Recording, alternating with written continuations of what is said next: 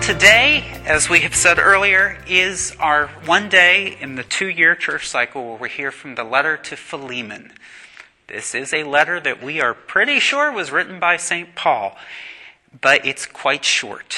And it's only 23 verses long, but the church in its mercy has given us less than that. So we start in the middle. So if you don't know the story of the first six verses, let me catch you up. This is written to a man named Philemon, who is a member of the Christian community in the city of Colossae. And Paul is writing this from in prison somewhere else.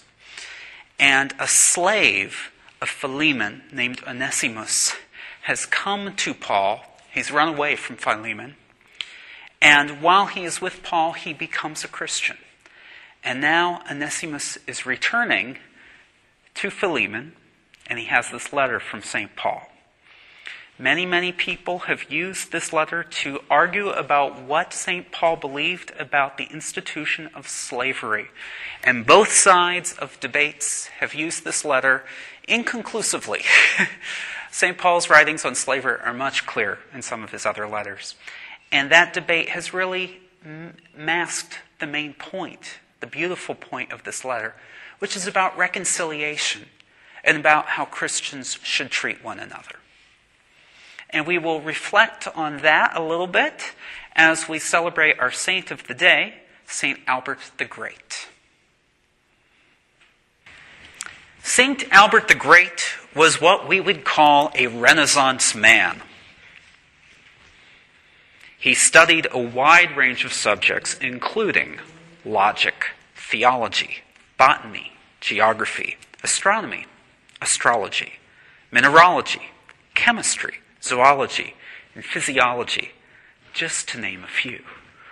So he might be a good patron saint for anybody who might have some exams coming up. He's called the universal doctor of the church because basically he was an expert in everything. And what's really remarkable is that he was a Renaissance man hundreds of years before the Renaissance. Albert showed that science and religion could be in harmony with one another. He conducted his own scientific experiments. He was the one who made Aristotle available to the Western Europe. Really, Aristotle was not known until Albert wrote about it. And, interestingly enough, being centuries ahead of his time, he wrote commentaries on the writings of the great Muslim scholars, such as Avicenna. And so he also introduced the Western Europe to a lot of Muslim writers. Albert had regard for all kinds of disciplines and all kinds of scholars in a way that's sort of similar to the regard that Paul told Philemon to show Onesimus.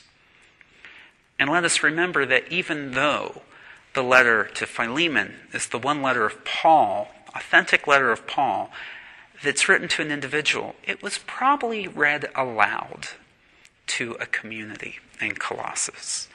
And so it would have been difficult for Philemon to ignore this advice.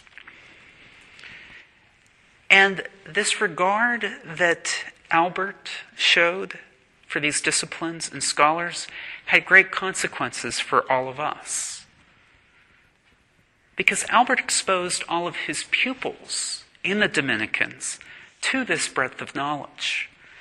And one of his pupils was Thomas Aquinas, who is probably the most influential theologian of the second millennium. And without Albert, our theology would probably be lacking in its breadth and regard for so many things.